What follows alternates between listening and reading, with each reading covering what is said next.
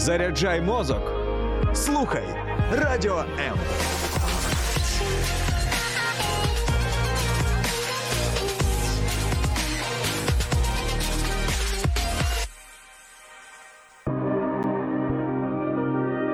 Хто ми і що несе наш рід? Про українців та українство послідовно на фактах, прикладах і в персоналі. В ефірі програма Код нації на радіо М. Що персонально ви успадкували від своєї родини? Від бабусі чи від дідуся? А що передасте власним внукам? Вітаю, друзі! Це програма Код нації на радіо М. Мене звати Юлія Скоробогач, і сьогодні ми говоритимемо про спадок цілої нації, про порятунок дорогоцінних старовинних речей, про унікальні знахідки. Про предмети побуту наших предків, які відтепер можна знайти не на запилених горищах, а у відомих музеях. Про те, які як саме старі архаїчні речі стають родинними реліквіями, і про формування культури збереження національної спадщини. У нас в гостях. Дівчина, яка знає про це як ніхто більше, тому що вона є ініціаторкою надзвичайного проєкту, про який сьогодні і говоримо. Вітаємо в студії Аліну Бошко. Вітаємо в студії Аліну Божнюк, ініціаторку і кураторку проєкту Спільний спадок. Що власне відповідає за збереження і поширення української культури, колекціонерка українського народного вбрання, поціновочка старовини і просто хороша людина. Те, що хороша людина, мені здається, видно по очах. Вітаю Аліну в нашій студії. Вітаю, дякую. Розкажіть одразу, чому саме старовинні речі? Тому що це дуже цікаво, це трішечки таємниче, чи тому, що грає все-таки ген українця? А я думаю, і те, і те. Мені здається, не можна так розділити. Е, Я б не вдавалася в таємничість в якусь, просто старовинні речі, вони дуже гарні. От ви, якщо бачили старовинні речі, в них є. І це не не, що, не про якийсь міфічний там е, код предків. Це просто про те, що ці речі дуже якісно зроблені. І ти їх, коли бачиш, коли ти їх тримаєш в руках, ну неможливо їх не любити, ними не захоплюватись. Це такий крафт кутюр. Це така ручна робота такої високої якості, що ти, коли їх бачиш, ти в них закохуєшся, мені здається, вже е, безповоротно. На Аліну можна підписуватися у соціальних мережах, що я вам дуже рекомендую зробити, тому що там постійно якісь оновлення і знахідки, власне, про які неможливо не хотіти читати. Ви нещодавно бачила, що ви знайшли одну унікальну річ, яку одразу передали до музею. Чи власне в цьому полягає суть проєкту Спільний спадок? Давайте е, говорити про ось цю е, унікальну ідею, яка mm. вам спала на думку. Так, так. А, Так, дійсно, я колекціонувала народне вбрання, і через якийсь момент я подумала, що є ж музеї, які дуже якісно працюють з цими речима, тому що будь-який приватний колекціонер ну він не може це масштабувати настільки, так щоб це побачили інші, так щоб це закохались не тільки в Україні, але й в світі. І я зробила справді допис в інстаграмі, під яким люди потегали ще музеї, і сказали, що передам речі з власної збірки до деяких музеїв. І декілька музеїв до мене звернулось. Так я продала до них декілька речей, і в ході. Оцієї всієї комунікації я зрозуміла, наскільки музеї є класні і відкриті, як багато вони всього роблять. Там люди працюють десятиліттями, і вони вони все вкладають в те, щоб цю Україну бачили.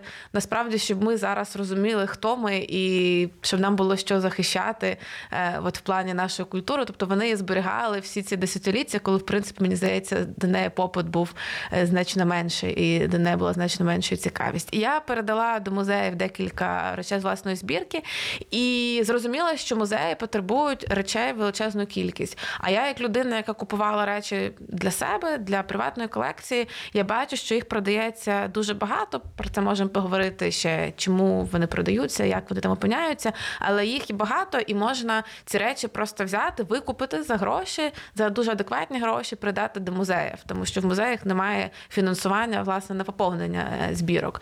І я ще декілька речей купувала далі за власний кошт, уже під запит музею.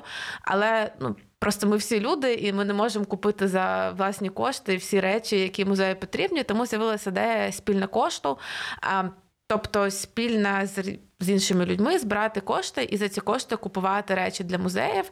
Е, ми запустили два з половиною місяці назад. За цей час у нас є 40 меценатів, які підтримують нас через краудфандингову платформу Patreon. Е, на цій платформі ми збираємо щомісячно в районі 400 доларів. І за ці кошти ми вже купили там в районі п'яти купівель для музею, дуже цінних, які ми якраз на запит музею шукали. Е, тому це дає можливість купити значно більше речей, ніж якби я могла це зробити сама. Ну і власне це відбувається в кураторстві з музеєм. Тобто я не щось вишукую приношу їм під двері, а я це роблю з постійній співпраці з науковими співробітниками. Я розумію, що їм потрібно. Ем, пропоную, вони е, аналізують, чи ми будемо купувати цю річ, чи не будуть. І ці речі, які на їхню думку мають бути збережені в музеї. Ми далі купуємо і до музею передаємо. Так, власне, ось е, саме це є, мені здається, найціннішим, те, що це не е, приватна колекція, яку коли хочуть виставляють, коли хочуть не виставляють, або взагалі замикають у себе в скрині. А саме це буде передано до музеїв, де буде доступ, я так розумію, е, для загального огляду. І Ось тут е, основне питання: а як же зрозуміти, що має бути передано музею, що становить таку унікальність, таку цінність, що воно мусить бути е, народним надбанням? Як ви це визначаєте? Угу. Мені здається, що будь-яка народна річ це предмет нашого спадку, і він має бути облюбований, збережений, доглянутий. Музеї не можуть фізично зберегти абсолютно всі речі, і речі мають зберігатись в родинах, цінуватись в родинах. Є приватні колекціонери, які по суті такий медіум, е, тому що музеї не можуть зберегти всі речі. Приватні колекціонери в цьому допомагають, теж якось зберігають, але музеї туди потрапляють або найкращі речі, або це може бути етнографія. Тобто не обов'язково музей може зберігати найкращі зразки з усієї України. Музей може збирати певний регіон, певну місцевість і представляти етнографію дуже детальну е, щодо певної місцевості. Тому музеї є дуже різні, і в кожного з музеїв є свої критерії визначити того, що буде цінним конкретно для цієї збірки. Е, от. І щодо музею Івана Гончара, то з якими ми власне зараз співпрацюємо, і ми з цим музеєм для них ми зараз шукаємо речі, хоча в майбутньому плануємо шукати і для інших музеїв. В музеї досить велика і поважна колекція. Фондів, і в них дуже багато чого досі не вистачає для того, щоб доповнити певні строї, скласти краще враження про певні обряди, е, доповнити певний регіон чи місцевість в різних напрямках: текстиль, кераміка, е, побутові вироби з дерева. Тобто в них десь чогось не вистачає. І якраз через те, що ми шукаємо речі в інтернеті, uh тобто Фейсбук, OLX, аукціони, е, ми можемо точково знайти те, чого їм не вистачає тому що музейні збірки в основному поповнюються в експедиціях. Це комплексна наукова робота, яка допомагає не тільки речі зберегти фізично, а зберегти історію цих речей, їх е, зрозуміти контекст, як він використовувався. Тому такий онлайн-пошук він по суті вишуковує те, чого не вистачає для складання повної картини. І та ми це робимо по суті під кураторством музею Івана Гончара. У них є е, вони нам дали список достатньо широкий чого їм не вистачає в різних напрямках їхньої колекції, і за цим напрямком ми шукаємо. В інших музеїв, очевидь, буде інший цей список, абсолютно, тому що в іншого музею інших речей не вистачає і інше спрямування. Е, поки що музей Івана Гончара це єдиний е, музей, з яким ви співпрацюєте, так? Так, так. Це пов'язано з тим, що я особисто і наша команда, ми просто закохані в цей музей. Е, мені Я здається, думаю, багато українців закохані саме в цей музей. Е, Мені здається, що ну, якщо було починати для мене особисто, то з цього музею вони надзвичайно відкриті. е, Інноваційні, Так. і вони настільки просувають живо, просувають культуру. Е, Ми дуже часто з ними також співпрацюємо і залучаємо до ефірів. От, власне, ви згадували про той момент, коли ви шукаєте це в інтернеті. А чи бувають у вас е, такі виїзні експедиції, коли ви їдете за певною річчю, там можливо в якийсь регіон, або е, ви вишукуєте не лише в інтернеті, якщо це десь дійсно на чиємусь горищі лежить і воно не дійшло ще до е, оголошення в Олексі, що робити? Угу.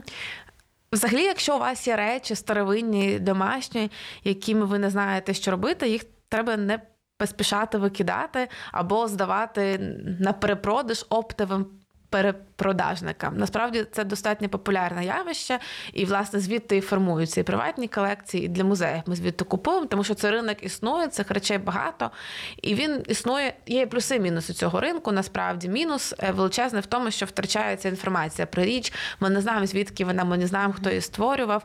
Річ красива і гарна, і цінна не сама по собі, а це лише частина. Так важлива контекст цієї речі.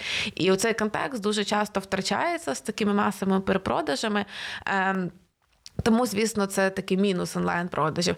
З іншого боку, люди часто не бачать цінності в цих речах, вони їх просто спалюють, викидають. Тому ну тут існує. Це певна альтернатива, так як зберегти ці речі.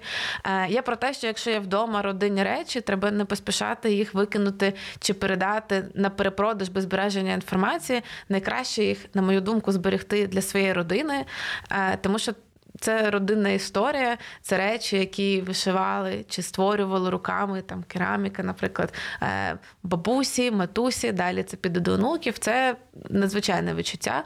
Мені здається, коли в тебе є речі твоєї родини. А якщо немає можливості їх зберігати, є музеї, які можуть е, ці речі, не тільки речі, а історію цих речей. Мені здається, це найголовніше, тому що ми всі не вічні.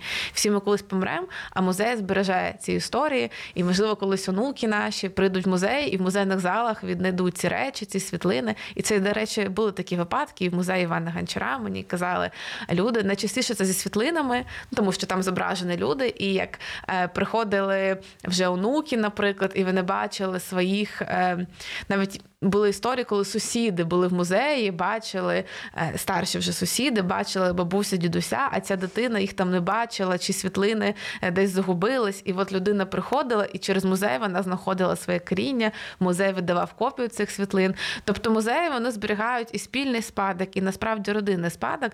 Тому мені здається, от це дуже важливо розуміти. Краще не, не викинути, а передати до музею, якщо нема можливості в родині це все берегти. За особливо за ось цей ваш посил. Я вам дякую, тому що на сьогодні, в зв'язку із багатьма обставинами, зокрема в зв'язку із війною, люди дуже бережуть е, власне життя, і це справді найголовніше. Проте знаємо, що е, український прапор, якісь е, сімейні ось такі реліквії, люди, які усвідомили, от як щойно ви згадали, вони їх закопують, вони їх зберігають, от саме з такою метою, щоб хоч якось, хоч в якомусь вигляді їх зберегти.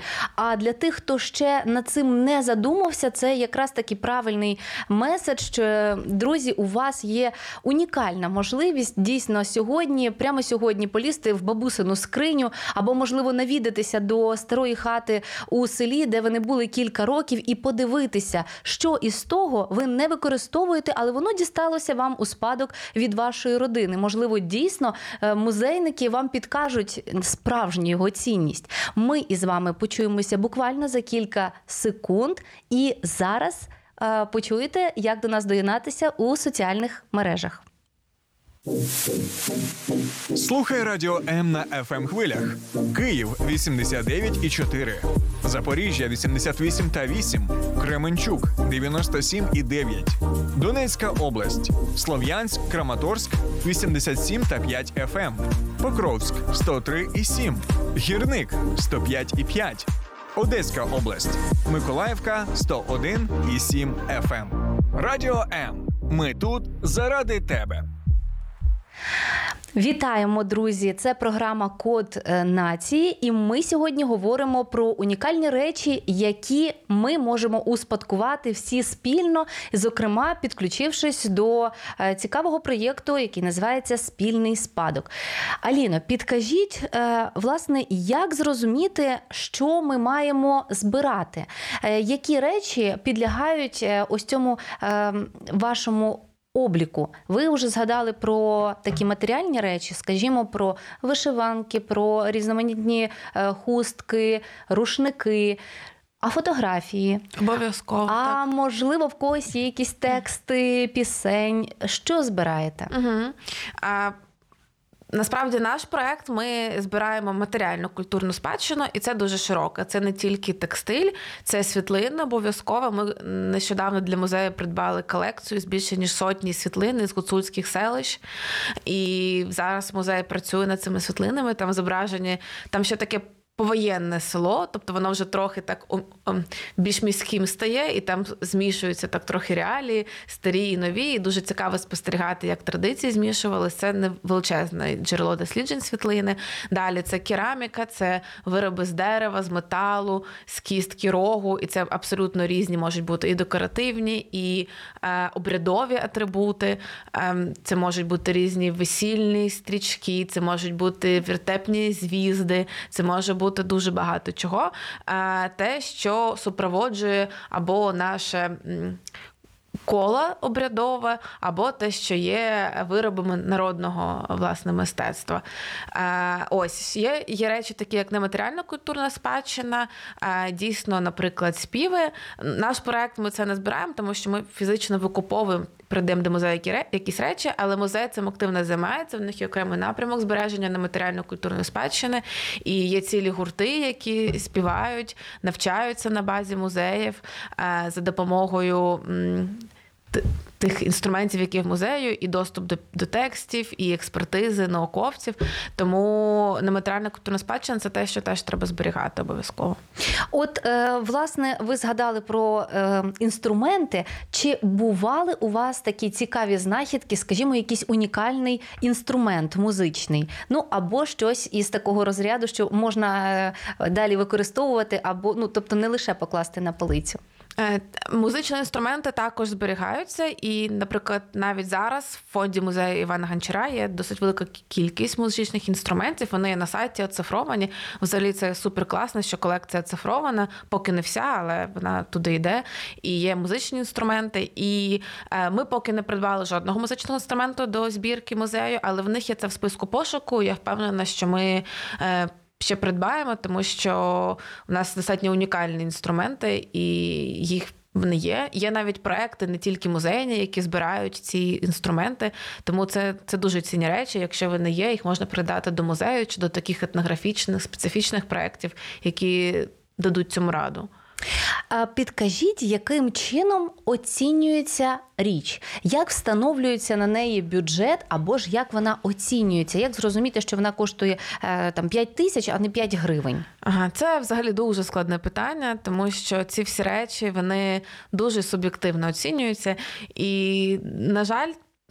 Ну, це як ринок, так якби ми б не хотіли називати ринок культурної спадщини ринком, але по факту але воно працює працює як ринок, і він теж підлягає законам попиту пропозиції, тому є речі, е, на яких більший попит, і вони можуть просто через це коштувати дорожче. Хоча, наприклад ну, бути не не більш цінними, ніж там інші речі. Тому це часто достатньо суб'єктивно. Разом з тим, вже знаючи цей умовний ринок, е, є розуміння, якого типу речі, скільки коштують, яка ціна там середня, яка завищена. Е, але це все в межах інтуїтивно-суб'єктивного. І більше того, наукові співробітники музеїв вони дуже багато матеріалу аналізували і дуже багато речей через себе пропускали, і вони можуть розгледіти унікальність і цінність речі.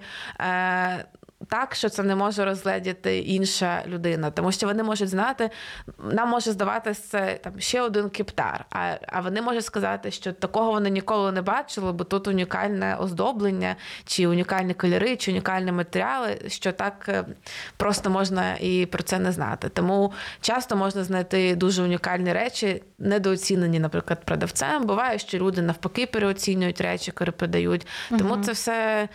Ну, такий баланс. Я достатньо купувала, навіть переглядала більше, ніж купувала цих речей, і розумію умовно якусь межу в різних напрямках. Так само музей розуміє. Тому, коли я їм скидаю речі, я одразу скидаю з ціною, з посиланням, де вона продається, ем, і з ціною. І далі музейні співробітники вони вже дивляться, чи ця річ буде для них цінна, чи ціна відповідає.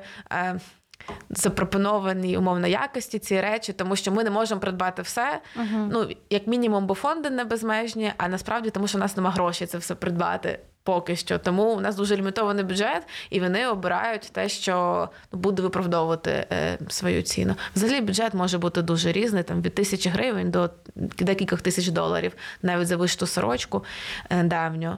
І килим може коштувати декілька тисяч доларів. Тобто речі можуть дуже різнитись. В чому е, в чому полягає експертиза? Ось е, музейних працівників, в чому полягає експертиза цієї речі? Що з нею відбувається, коли вона потрапляє угу. до музею? Я так розумію, у неї відбувається якесь таке спа е, музейне, так. де вона її можливо відчищують. Що? Так, так. А в музеї працюють люди, які доглядають за цими речима. Вони дійсно там якщо є шкідники, то видаляють, переглядають, очищують, відпаровують і її зберігають так, щоб цей стан зберігався. Власне, музей Івана Бенчара він ніколи не дошиває нічого до речей, не дореставровує. Це такий їхній підхід, тобто не дати розвалюватись далі, але вони ніколи, наприклад, не дошивають. Це їхній підхід зберегти оцю річ, як вона була. І е, окрім того, ну оскільки це взагалі музеї, вони державні, то в них є певний регламент по догляду за речима. Е, обов'язково, наскільки я знаю, раз на півроку мінімум ці речі мають провітрюватись, переглядатись, складатись акти про те, е, в якому вони стані, запрошують реставраторів, якщо щось трапило з річчю за цей час. Тобто це дуже контрольований систематичний процес, регламентований для для музеїв. Але, але насправді, окрім того, що ці речі зберігають фізично, їх же атрибутують, тобто описують, роблять заміру, описують техніки, зберігають історії цих речей, оцифровують, розміщують на сайти, допомагають з ним працювати далі. Тому ну Ціла це система. Тому це не тільки про, про фізичне збереження речей, це. Про це про збереження для того, щоб ми могли з цим спадком робити щось зараз і робити в майбутньому. Тобто, це не просто зберегти речі, щоб вони лежали в фондах чи експонували щось від часу. Це про те, щоб дати їм ну новий поштовх в нашій культурі через ці речі. Чому запитую це для того, аби ви, друзі, е, переконалися в тому, що передати ті речі, які ви не можете зберігати в ту чи і ну через ту чи іншу причину, це кращий варіант для них і для вас. І не обов'язково виставляти це, віддавати за кошти. Ви можете передати це безкоштовно. Якщо є люди, які е, готові передати безкоштовно, але вони не впевнені, чи вам це потрібно, чи можуть вони просто написати, чи пишуть? Звісно, звісно, пишуть. І в нас е, є не одна кількість речей вже передана людьми безкоштовно. Це або родинні речі, або речі, наприклад, дівчина м- виграла сорочку на благодійному аукціоні на підтримку війська, але це давня сорочка, вона не належить її родині, вона не хоче її носити. Вона її виграла, не розуміє, що з нею робити, і через нас, наприклад, передала її до музею. А, Є навіть випадки, коли людина побачила в продажу якусь річ, їй дуже захотілося, щоб ця річ не потрапила в погані руки. Погані вона руки. написала нам, спитала, як ми думаємо, чи чи варто, щоб вона купила цю річ до музею. І ми сконтактували з музеєм. Музей сказав, що з радістю візьме в дарунок. Людина викупила цю річ і передала музею. Тому е, обов'язково обов'язково пишіть, ми всім відповідаємо. Якщо не прийме музей Івана Гончара, тому що ну, в них є обмежені фонди, якась специфіка, є інші музеї, можемо теж порекомендувати. Ем, от, Якщо жоден музей не прийме, ну таке може бути. Е, треба зберігати ці речі вдома. Ну тому що всі музеї теж не безлімітні, хоча музеї багато приймають. Насправді значно більше, ніж ми собі думаємо. Навіть я на початку шляху я думала, ну моя збірка там, ну що я там купила, там купила. Uh-huh. Ну музей там нічого не захоче чи захоче там одну-дві річі. Музей стільки всього захотів з моєї збірки. Тобто музеї насправді беруть більше, ніж нам, ніж нам здається. Нам здається, що вони там збирають тільки щось найкраще і все. А я нагадаю, що у нас в гостях Аліна Божнюк, е, кураторка проєкту Спільний спадок, і говоримо про спільний спадок українців. Як зробити так, аби ми могли пишатися своєю культурою, більше її пізнавати, розуміти цінність всього того, що уже ми маємо, але не бачимо через те, що його просто не з'являється е, в музейних експонатах або ж е, на ваш на вас персонально, ви не носите ці речі. То як же нам дізнатися, окрім того, як е, за допомогою ось таких чудових людей? Ви згадували про історії, які е, вас надихнули, які є такими рушійними і мотиваційними. Розкажіть і нам одну з історій, тому що на своїх сторінках ви часто про це говорите. А, Так, напевно, мені здається, найцікавіша купівля, яка наразі є. от яку ми придбали для музею, і вона не з музейного списку, тому що є список, а є речі з історією.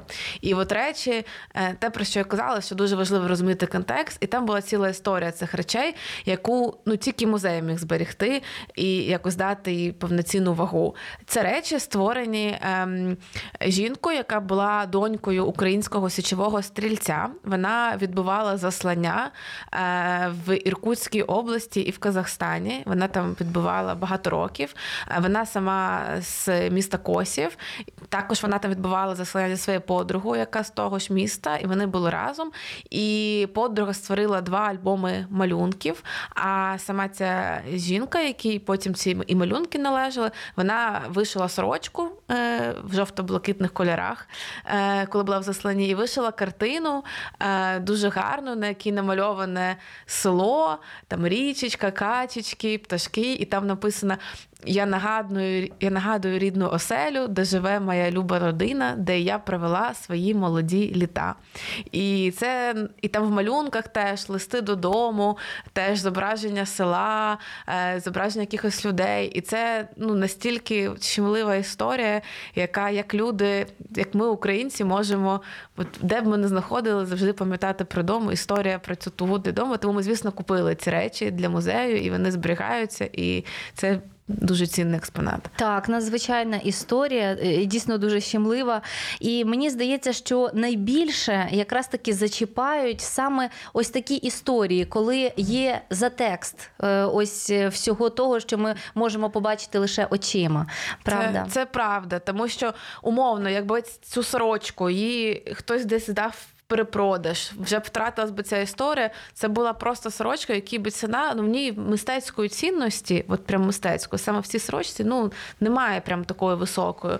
Це звичайно сорочка. А, Тобто є значно більш багато вишиті, обздоблення, але саме за рахунок історії ця річ вона просто безцінна.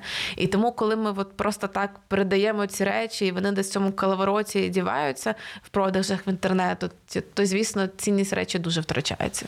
На своєму своєму сайті ви говорите про те, що хочете закохати в українську культуру так. цілий світ. І це не просто амбітна мрія. Мені здається, це абсолютно реально в зв'язку із тим, що зараз цілий світ дуже Такий. ретельно е, звертає увагу на все українське. І це не лише жовто-сині кольори, це не лише вишиванка, а це і твори як сучасного мистецтва, так і, зокрема, мистецтва, яке пронесли українці, можливо, ті, які за кордоном в діаспорі, можливо можливо, е, ті, які виїхали зараз, можливо, ті, які е, зараз в Україні знаходяться, і через е, іноземних журналістів вони бачать українців у їхньому побуті з їхніми речима. От, власне, веду до того, що нещодавно був день вишиванки, і це те свято, яке українці дуже тепло прийняли. На сьогодні всі масово підключаються і по всьому світу проводять ці акції. А як ви уявляєте, чи е, достатньо лише дня вишиванки, щоб ви ввели яке свято, який атрибут або річ ще також флеш зафлешмобили?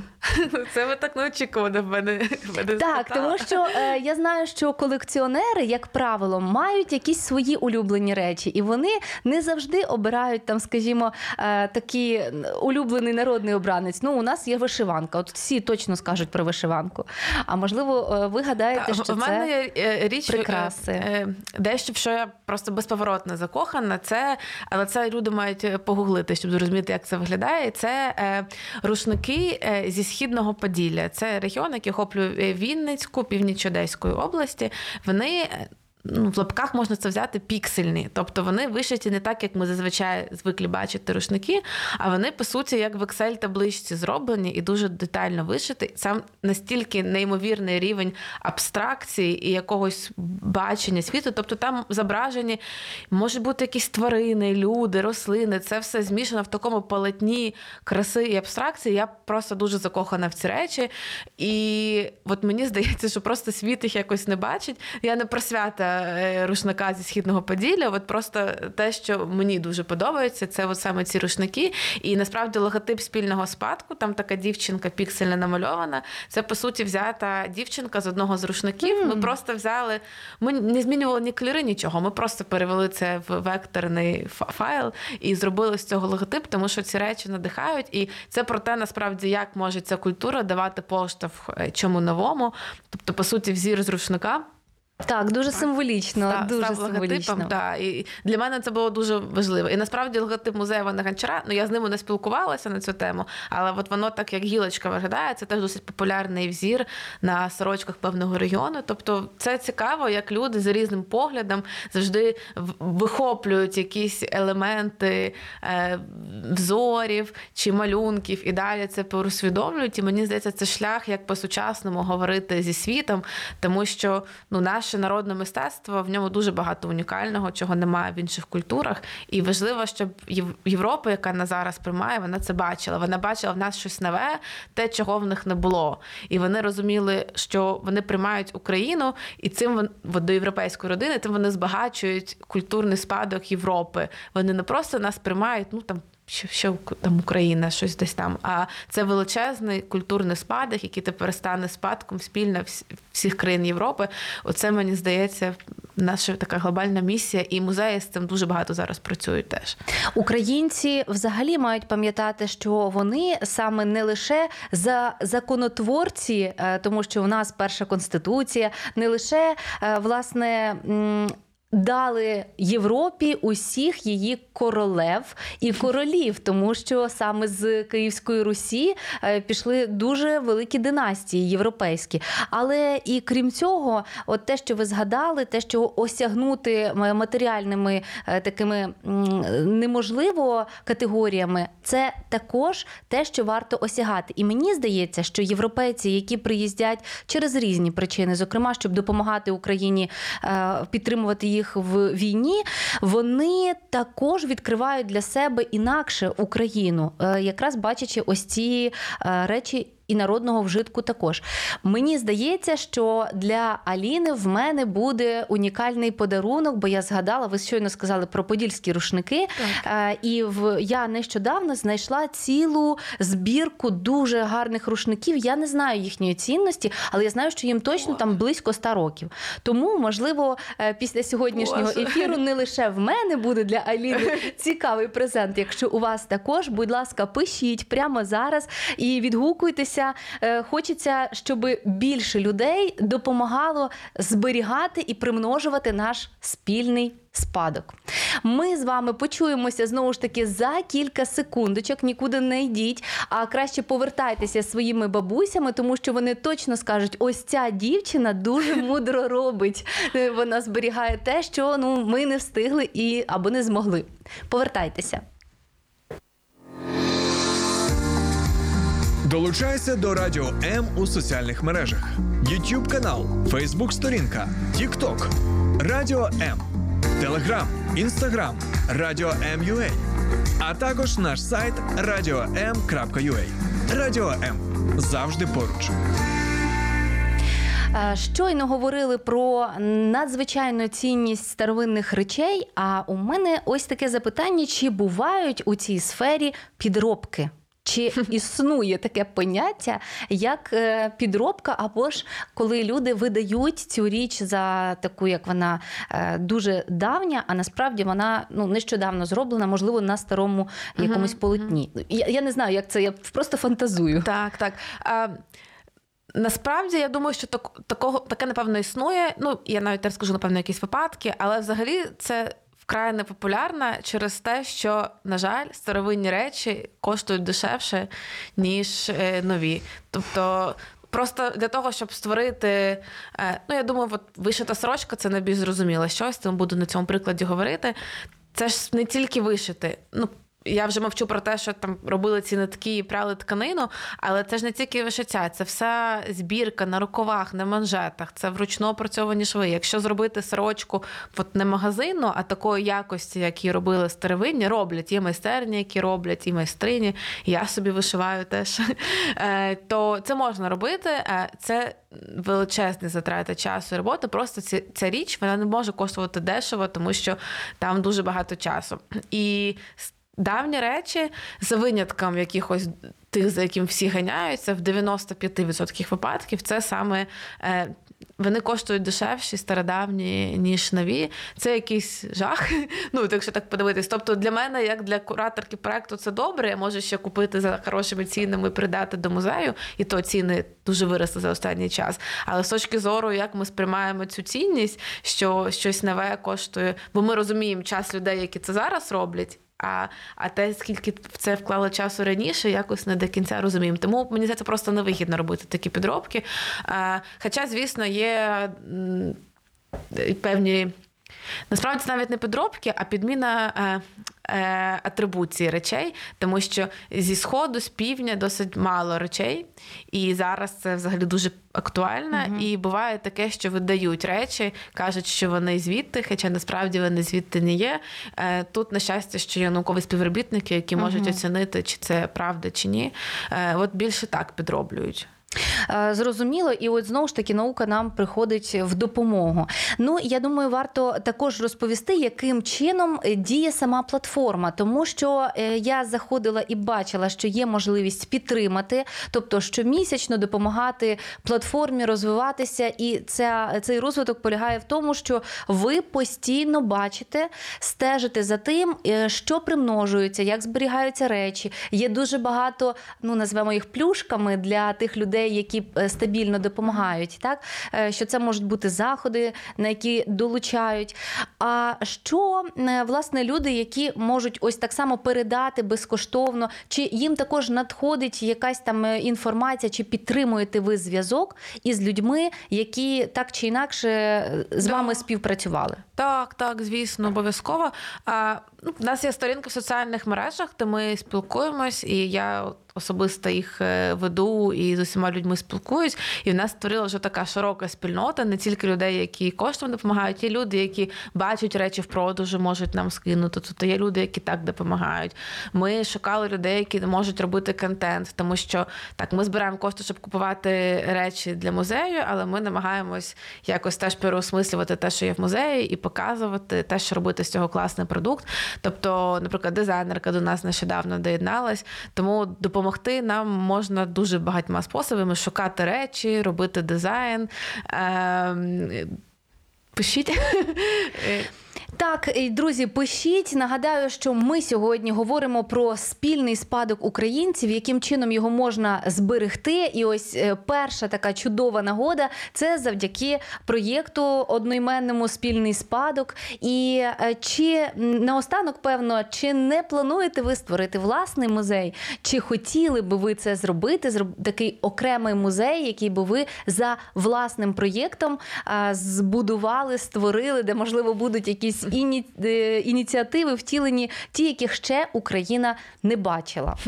Е, насправді у нас дуже обітні плани щодо спільного спадку. Ми плануємо розширюватись і по музеях, і збирати кошти не тільки на придбання речей, а для того, щоб допомогти, наприклад, локальним музеям ці речі оцифровувати і зберігати.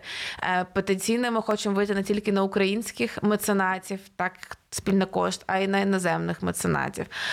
Є в голові дуже багато партнерських проєктів, і один навіть скоро запускається невеличкий, але це таки не перша зовнішня колаборація. Тому хочеться максимально розвивати спільний спадок як щось.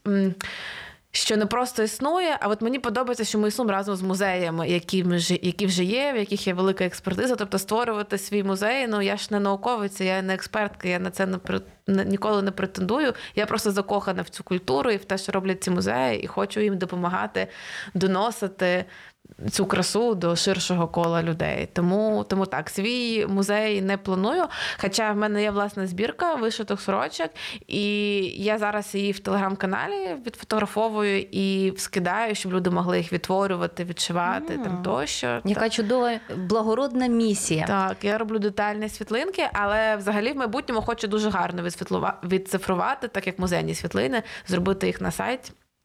Тобто такий онлайн-музей швидше. Е, Ну і до всього в Чернівцях, здається, створюється все-таки музей вишиванки. Е, Власне, Леся Воронюк е, розповідала нам, що вона дуже очікує вже запуску цього музею. Можливо, Так. щось навіть з вашої колекції, колекції туди може потрапити. В будь-якому разі ми чекаємо від вас новин і дякуємо Аліні Божнюк, що вона сьогодні була із нами і розповіла про такі чудові можливості для українців. Нагадала про нашу цінність. І мені дуже хочеться, щоб список е, нематеріальної і матеріальної культурної спадщини ЮНЕСКО поповнився дуже багатьма українськими. Предметами і е, побуту, і старовини, аби ми ще більше впевнились в тому, що українці надзвичайно творчі, і нам є що берегти і є чим захоплюватися. Дякую вам велике. Закохаємось у українську культуру разом і почуємося наступної п'ятниці. До зустрічі! Сподобався ефір? Є запитання або заперечення? Пиши радіом.ua